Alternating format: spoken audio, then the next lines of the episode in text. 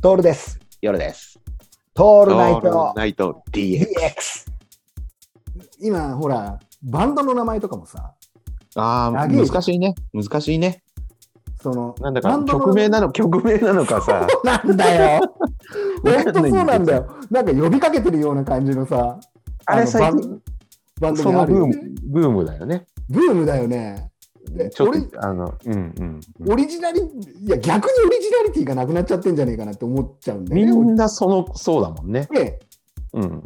昨日ベランダで猫が死んでましたみたいなさ、バンそドう名そとうかそうそうそうそうだよね。そういうそ感うじだそうよそうね。そう。うんうん。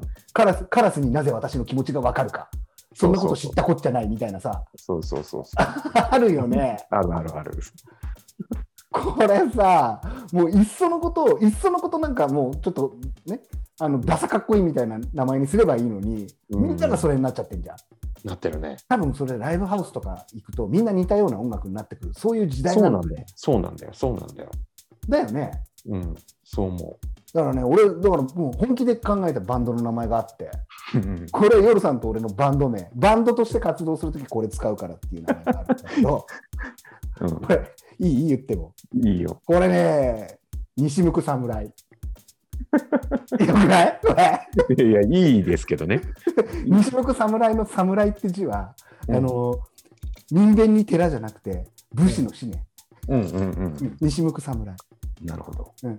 あの、31日のない月を言うとうん西向く侍になるっていうので、おなじみの西向く侍ですっつってミュージックステーション2人で出るのよ。いいじゃないですか。